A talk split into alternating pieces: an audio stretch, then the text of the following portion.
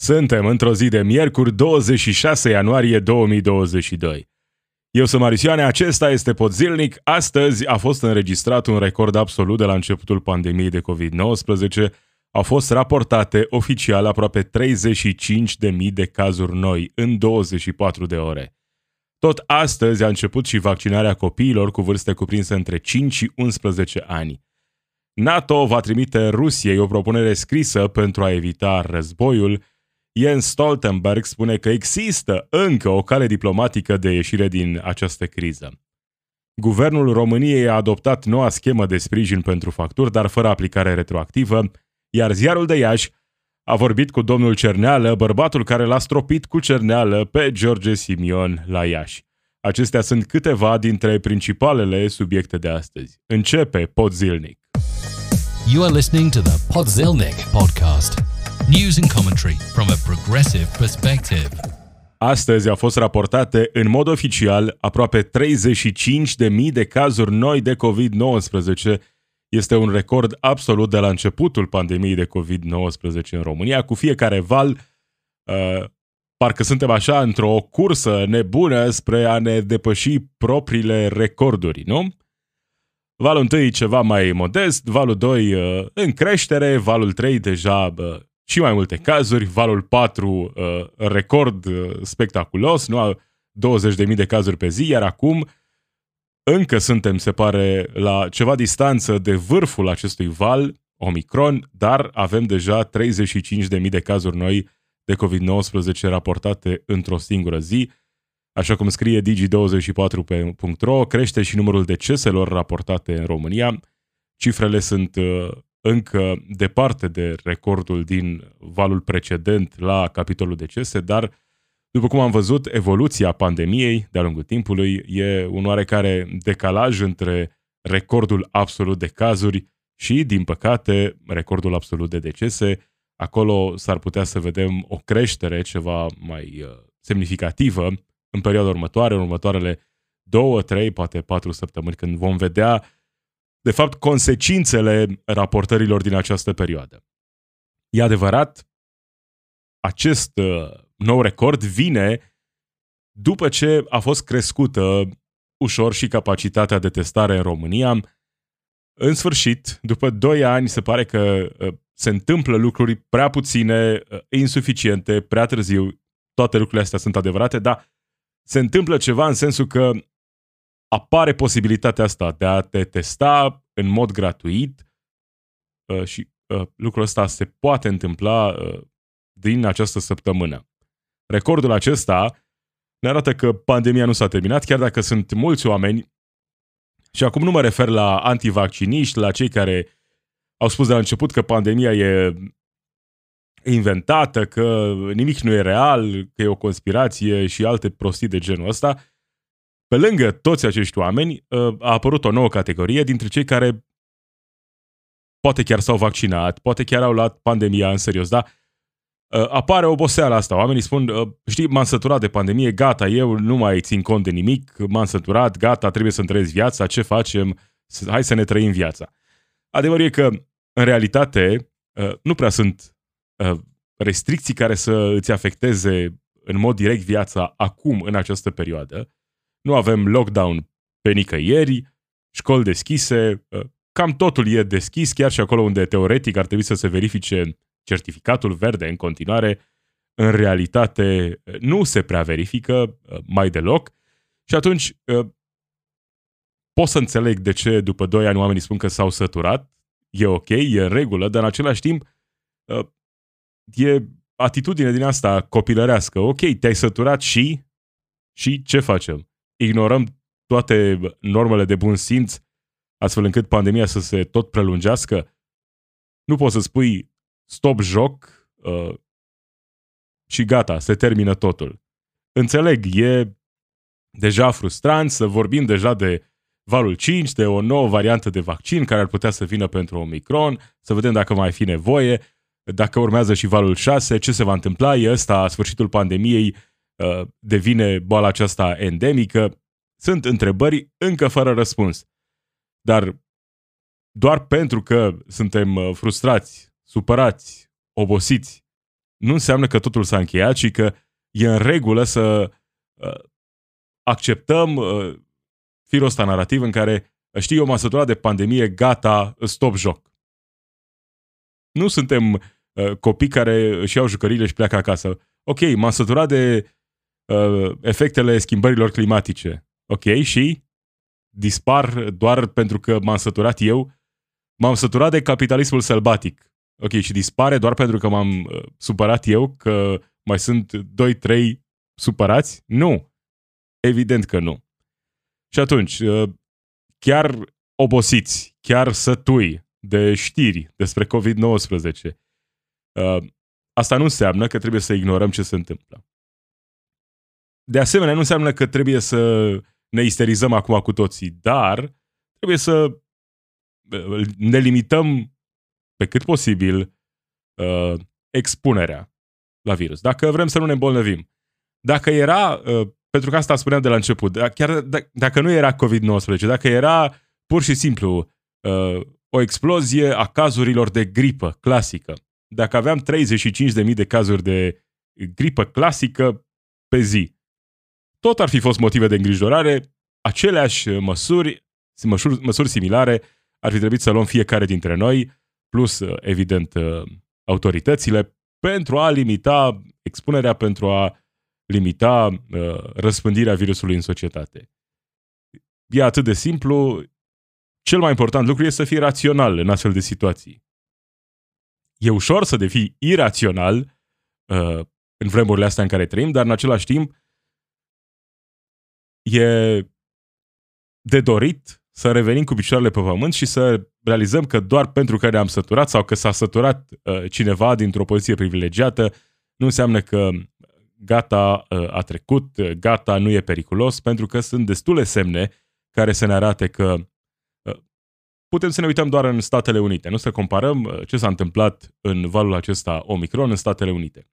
E adevărat, pentru cei vaccinați, pentru cei care au, poate au trecut prin boală recent, o nouă îmbolnăvire cu COVID-19 varianta Omicron nu a dus în cel mai multe cazuri la spitalizare sau la deces. Dar pentru cei nevaccinați, pentru cei care n-au trecut prin boală, pentru copii, poate uh, de asemenea situația a fost complicată și a fost uh, observat chiar un record de spitalizări, inclusiv în Statele Unite, în valul acesta Omicron. Așadar, doar pentru că acum situația în România nu e încă atât de gravă în sensul că încă mai avem capacitate în spitale, încă uh, numărul deceselor nu e apropiat de recordul precedent, asta nu înseamnă că nu putem ajunge acolo, mai ales că, așa cum spuneam, acesta nu este vârful. 35.000 de cazuri noi e puțin probabil să fie vârful acestui val uh, Omicron. Și atunci cred că putem extrapola și ajungem, uh, vom ajunge peste 2-3 săptămâni să vedem, de fapt, efectele raportărilor din această perioadă, efectele infectărilor din această perioadă. Tot astăzi a început și vaccinarea împotriva COVID-19 a copiilor între 5 și 11 ani în România. Uh, serul Pfizer va fi folosit, e vorba despre o doză diferită pentru copii, uh, chiar și uh, centre speciale unde copiii pot merge, evident, alături de părinți pentru a se vaccina. Din ce am văzut, sunt puține programări.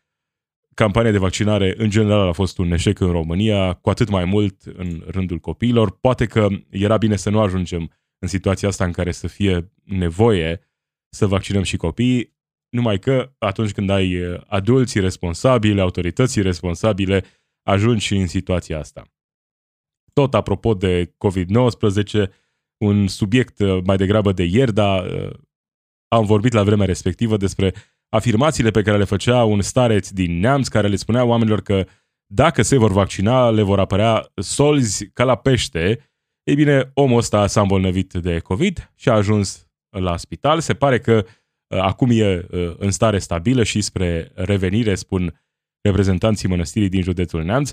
Numai că uh, vedem uh, ce se întâmplă în astfel de situații. Uh, oameni care, pe lângă deciziile pe care le iau la nivel personal, ok, ești uh, popă, stareț, nu vrei să te vaccinezi, treaba ta, uh, poți să faci lucrul acesta atâta timp cât nu îi pui și pe alții în pericol. Dar când din poziția privilegiată în care te afli, dai mai departe mesajul acesta uh, cu tot felul de conspirații stupide care uh, nu prea au uh, nicio legătură cu realitatea, nici măcar cei mai mulți conspiraționiști nu cred că ar promova astfel de idei solzi ca, la, uh, ca de pește. Cred că mai degrabă omul acesta are uh, solzi în loc de creier și ăsta e motivul pentru care făcea astfel de afirmații uh, în biserică. Numai că ce nu înțeleg de foarte multe ori cei care ascultă astfel de uh, dătători cu părerea, specialiști, nu? Așa zis, uh, specialiști, e că oamenii ăștia sunt în poziții privilegiate, iar dacă ei vor ajunge să se îmbolnăvească, de cel mai multe ori vor beneficia de cel mai bun tratament posibil. Nu același lucru uh, putem spune despre oamenii obișnuiți, uh, adepții uh, acestor oameni care evident nu vor avea acces la aceleași servicii medicale, nu vor avea acces la aceleași tratamente. Asta e situația cu care s-au confruntat mulți dintre adepții acestor oameni. Pe lângă pandemia de COVID-19, pe lângă toate crizele astea suprapuse, explozia prețurilor, facturile majorate de multe ori artificial, avem și potențialul acesta de război în Europa. NATO a anunțat că va trimite Kremlinului o propunere scrisă pentru a găsi o cale diplomatică de ieșire din criza ruso-ucraineană. Se tot vorbește în această perioadă despre iminența unei intervenții militare a Rusiei în Ucraina. O intervenție militară care ar putea să fie limitată la acele regiuni în care sunt foarte mulți uh, etnici ruși uh, și s-ar putea să fie cumva similară cu uh, intervenția din 2014, din punctul ăsta de vedere, s-ar putea să fie doar o strategie de negociere a Rusiei cu NATO, ceva e posibil să se întâmple, încă se poartă discuții. Acum, experții, dacă ar fi să ascultăm experții care de multe ori au fost pe lângă subiect, spun că dacă se va întâmpla ceva, mai degrabă e posibil să se întâmple după uh, Olimpiada de iarnă. Va aștepta Rusia uh, sau nu? Uh, va lansa un atac acum sau nu? Sau uh, vor găsi o soluție diplomatică? Biden avertizează Rusia cu sancțiuni economice semnificative și spune că e pregătit să impună sancțiuni care îl vizează personal pe Putin. Am mai vorbit despre asta din perspectiva Rusiei, Rusia vede NATO ca pe o amenințare, faptul că NATO e atât de aproape de granițele Rusiei e văzută ca o amenințare din interiorul Rusiei și, ok, putem înțelege uh, perspectiva asta pe care o are Rusia, uh, văzând uh, NATO ca pe o amenințare la adresa propriei securități naționale. Nu înseamnă că au dreptate și că e în regulă să atace Ucraina, evident, că nu e în regulă nici lucrul acesta, dar uh, astea sunt uh, uh, datele problemei din perspectiva rusească. De partea cealaltă avem NATO, Statele Unite, care vor să arate că sunt puternici în fața Rusiei, numai că tot jocul acesta al declarațiilor, amenințările, sancțiuni economice semnificative, se vorbea despre, uh, inclusiv despre renunțarea la gazul rusesc pentru o perioadă de timp, astfel încât Rusia să simtă cu adevărat aceste sancțiuni economice, să distrugă uh, sancțiunile respective cu adevărat uh, economia Rusiei, numai că într-o situație de genul acesta, în care, ok, ai de-a face cu un agresor, Rusia este agresorul în conflictul din Ucraina, dar dacă vrei să limitezi cumva eventualele repercursiuni, cred că mai degrabă uh, trebuie să mergem pe opțiunea aceasta, diplomatică. Chiar și atunci când situația ar putea, s-ar putea complica. Chiar și în cazul unui atac direct.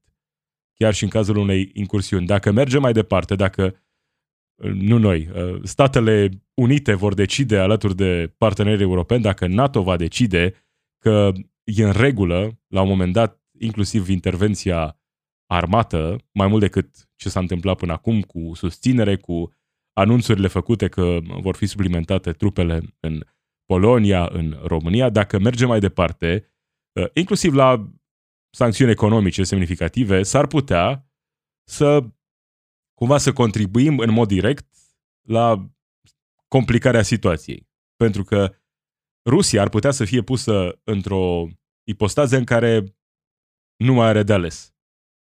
Nu? Dacă vestul va impune sancțiuni drastice, care pot fi explicate, evident, de situația asta complicată în, în care ne aflăm, uh, pot fi justificate, dar, în același timp, uh, pune Rusia într-o poziție fără de ieșire, în care nu poate să facă altceva decât să meargă mai departe cu războiul și să avem e, inclusiv potențialul acesta. Al treilea război mondial. E mai aproape, cred, acum decât a fost, uh, poate nu știu, poate chiar în ultimii 30 de ani. Dacă vom ajunge acolo sau nu, e foarte multă propagandă și e destul de greu, uh, cu atât mai greu în această perioadă să alegi și să descoperi ce e propagandă și ce e informație reală din ambele părți, că e, e, există propagandă rusească, evident, dar avem foarte multă propagandă și din uh, partea cealaltă, din partea vestului. Perioada asta e mai complicată în a înțelege ce e propagandă și ce e informație adevărată. În România, guvernul a adoptat noua schemă de sprijin pentru facturi, dar fără aplicare retroactivă. Au fost anunțate noile plafoane de preț și, de asemenea, sprijin pentru IMM-uri și industria alimentară. Sunt, uh, vor avea loc și discuții cu Comisia Europeană pentru a ajuta marii consumatori, așa cum scrie g4media.ro. Vorbim despre uh, o plafonare pentru populație, astfel încât nimeni să nu plătească mai mult de 0,80 de bani pe kilowatt la energie electrică și 0,31 de bani pe kilowatt oră la gaze naturale, indiferent de consum, spune Nicolae Ciucă, uh, spunea ieri, după ce a fost adoptată uh, această hotărâre uh, de guvern, cu noua variantă de plafonare. Suntem în situația asta în care plafonarea pentru cei mai mulți consumatori, cei care aveau deja contracte semnate, nu va produce efecte, pentru că deja plafonarea e sus de tot. Nu vorbim despre o plafonare la prețurile din, uh, dinainte uh, de liberalizare. Vorbim despre o plafonare la prețul mediu uh, oferit de mari furnizori. Asta e situația cu care ne confruntăm acum și sigur, sunt explicațiile acelea, știți, producem mai puțin decât consumăm, ceea ce, ok, e adevărat în anumite perioade ale anului, nu e adevărat uh, acum, de la începutul anului și până acum, informații care pot fi verificate pe sistemul energetic.ro, România a fost de la începutul anului și până pe 26 ianuarie exportator de energie. Am produs mai mult decât am consumat în aceste uh, săptămâni de la începutul anului 2022. E un lucru uh, verificabil. Ce se va întâmpla mai departe uh, în timpul anului rămâne să vedem, dar justificările aduse de furnizori, de producători în anumite situații că e în regulă că așa trebuie să fie prețurile mai sus, că avem o problemă cu gazul rusesc, tot felul de explicații de genul acesta care explică doar parțial problemele cu care ne confruntăm. În realitate, avem de-a face cu lăcomie, multă lăcomie, așa cum am putut observa și în alte domenii unde da, există inflație, dar pe lângă inflație sunt unii care se folosesc de inflație pentru a duce și mai sus prețurile, pentru că își găsesc justificarea asta, știi? Uh, acum e în regulă, acum avem o explicație plauzibilă uh, pentru majorările de prețuri. Ce spune Bogdan Chirițoiu? Bogdan Chirițoiu, uh, de la Consiliul Concurenței, președinte la Consiliul Concurenței, Uh, spune să nu revenim la acel sistem stupid în care subvenționam toți consumatorii și ne prefăceam că energia e ieftină. Omul acesta e cel care ne spunea la un moment dat, uh, el e președinte la Consiliul Concurenței, da? E omul care ne spunea la un moment dat că trebuie să ne obișnuim cu prețurile mari la energie în general, la electricitate, la gaze, să ne obișnuim că e normal să fie prețurile mai mari. Omul acesta uh, e președintele Consiliului Concurenței. Omul acesta ar trebui să fie uh, apărătorul consumatorilor. Să se asigure că aceste companii mari nu au înțelegeri uh, implicite, tacite, cum vor fi ele înțelegerile respective pentru a uh, ține prețurile sus sau pentru a majora prețurile artificial. Ar fi trebuit să existe uh, mai multă implicare a Consiliului Concurenței. Dar n-a existat pentru că, de fapt, Bogdan Chirițoiu este pus acolo mai degrabă să vegheze că lucrurile funcționează așa cum trebuie pentru uh, marile companii. Și că, de fapt, nu se pun prea multe întrebări și că vine el cu explicații că e în regulă să fie energia scumpă. Dacă ne uităm pe ultimii ani în care prețul energiei a fost reglementat în România, nu s-a schimbat nimic atât de mult în ultimele 12 luni, astfel încât să justifice majorările uriașe de prețuri. Ce au avut perioada în care prețul era reglementat în România. Erau și oameni pe piața liberă, e adevărat, uh, unii aveau prețuri mai mici, chiar mai mici decât prețul reglementat, dar, în general, dacă ne referim la prețul acela reglementat, niciuna dintre companiile producătoare, niciunul dintre furnizori nu a înregistrat pierderi. Furnizorii de energie electrică au înregistrat profituri. Profituri mari în fiecare an, cu acel preț mai mic reglementat. Acum, evident, înregistrează profituri record după majorările artificiale de prețuri. Artificiale într-o proporție semnificativă. Sigur că putem justifica, pot justifica o creștere de prețuri, dar nu la nivelul la care s-a ajuns în foarte multe situații în care oamenii primesc oferte de la furnizori de uh, un leu și ceva pe kilowatt. După ce, la început de 2021, ofertele le au la 0,23, sigur, nu includeau uh, uh, toate uh, taxele uh, și toate componentele care duc la prețul final, dar uh, asta era oferta acum un an. Acum justifică că știți, e normal ca energia să fie sus. Domnul uh, Bogdan Chirițoi e doar acolo pus să vegheze că oamenii nu pun prea multe întrebări și că băieții deștepți, cartelurile, își fac treaba fără să aibă prea multe probleme, mai aruncă așa câte o amendă din când în când către un hipermarket, către un furnizor, așa, de ochii lumii, ca să arătăm că se întâmplă ceva și că, de fapt, instituțiile statului sunt puse acolo ca să vegheze uh, și să asigure că piața e cu adevărat liberă, ceea ce e real doar în fanteziile fundamentaliștilor pieței libere. În realitate, piața asta liberă nu există și adevărul e că nici n-ar trebui să existe atunci când vorbim în special despre domenii din acestea fundamentale, elementare. Dacă vorbim despre utilități, ar trebui să fie vreodată piață liberă la utilități? Păi da, fundamentaliștii pieței libere ne-ar spune că da, pentru că doar așa putem ajunge la prețuri mai mici, nu? Nu asta ne spuneau înainte de liberalizare? Acum, păi da, dar știți că de fapt nu s-au făcut investiții. Și ce căcat, nu știai că nu s-au făcut investiții înainte? Nu, acum au schimbat doar povestea, nu liberalizarea. De fapt, ă, incompetența statului, faptul că nu s-au făcut investiții. De acolo pleacă problemele. Nu? Există un singur furnizor care ține prețurile în continuare la un nivel mic în România și cred că ar fi bine ca acel furnizor, care e încă de stat, să obțină cât mai multe contracte în perioada următoare. Furnizorul e hidroelectrica. E singurul care ține încă prețurile la nivelul anului trecut și înregistrează profit record, chiar în aceste condiții. Nu e nimeni în pierdere, cu toții fac profit. Cu toții fac profit record în această perioadă. Chiar și hidroelectrica, care încă are o ofertă foarte bună, uh, oferta de anul trecut. Și o păstrează în continuare în 2022. Dar Bogdan Chirițoiu ne spune că nu, trebuie să ne obișnuim că uh, energia e scumpă.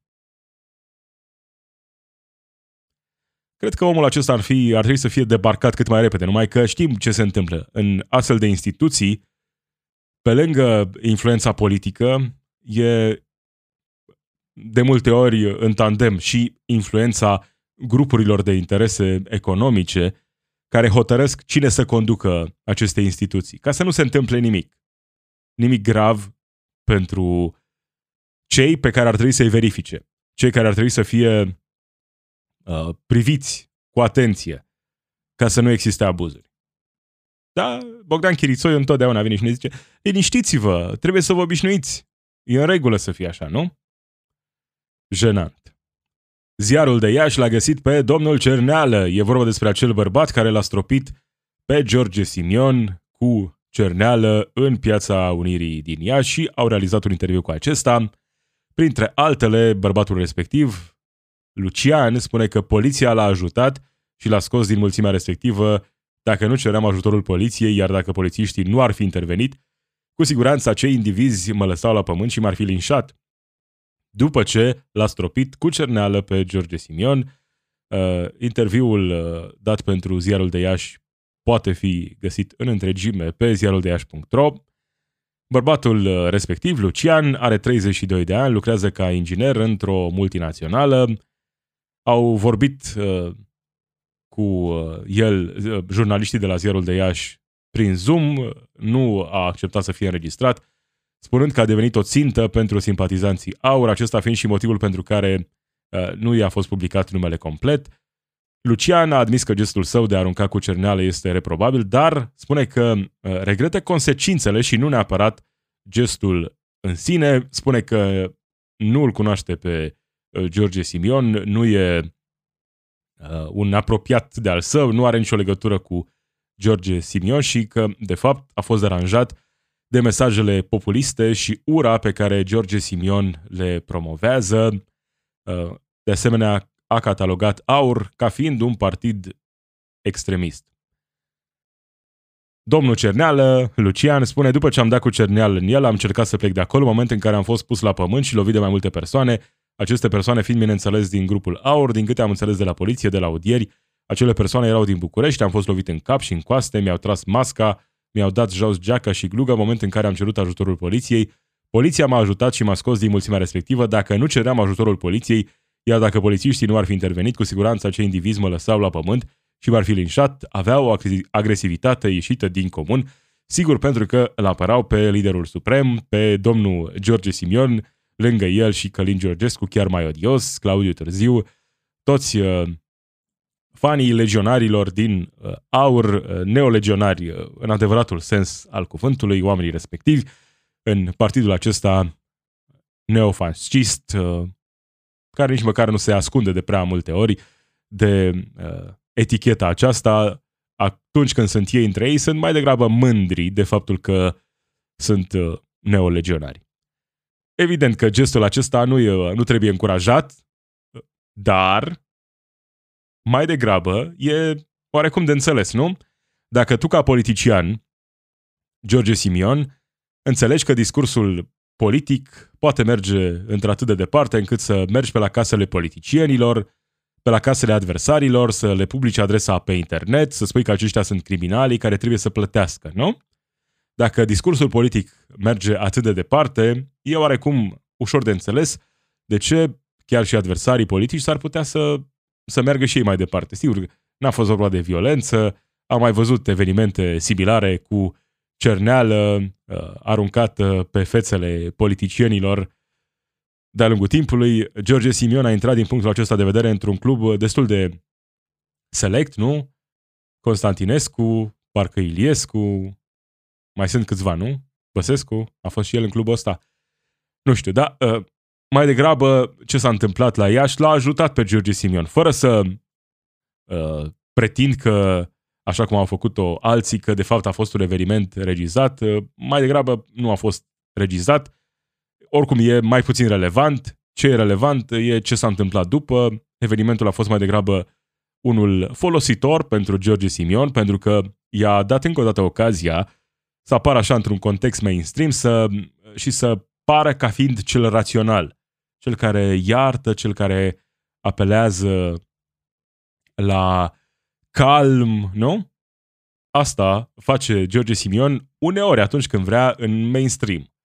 E la fel de radical ca înainte atunci când vorbește direct cu oamenii săi și uh, nici măcar nu se ascunde de lucrul acesta, de afirmațiile ultra-radicale pe care le face, de uh, oamenii pe care îi admiră, uite, pe care îi promovează, cum ar fi Călin Georgescu, cel care spunea despre Cornelius de la Codreanu, despre Ion Antonescu, că sunt eroi ai poporului român, un nazist responsabil de sute de mii de morți și uh, un uh, terorist legionar responsabil de uh, atentate uh, în România, de crime, de uh, multă și multă ură promovată în spațiul public. Cam acesta a fost Podzilnic, Marius Ioane sunt eu, zi bună!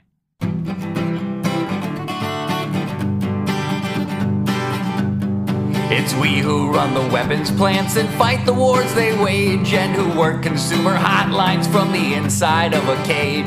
It's we who sweep the stock exchange where it's our lives they trade, but the black bloc makes us strong. Solidarity forever, solidarity forever, solidarity forever, for the black bloc makes us strong.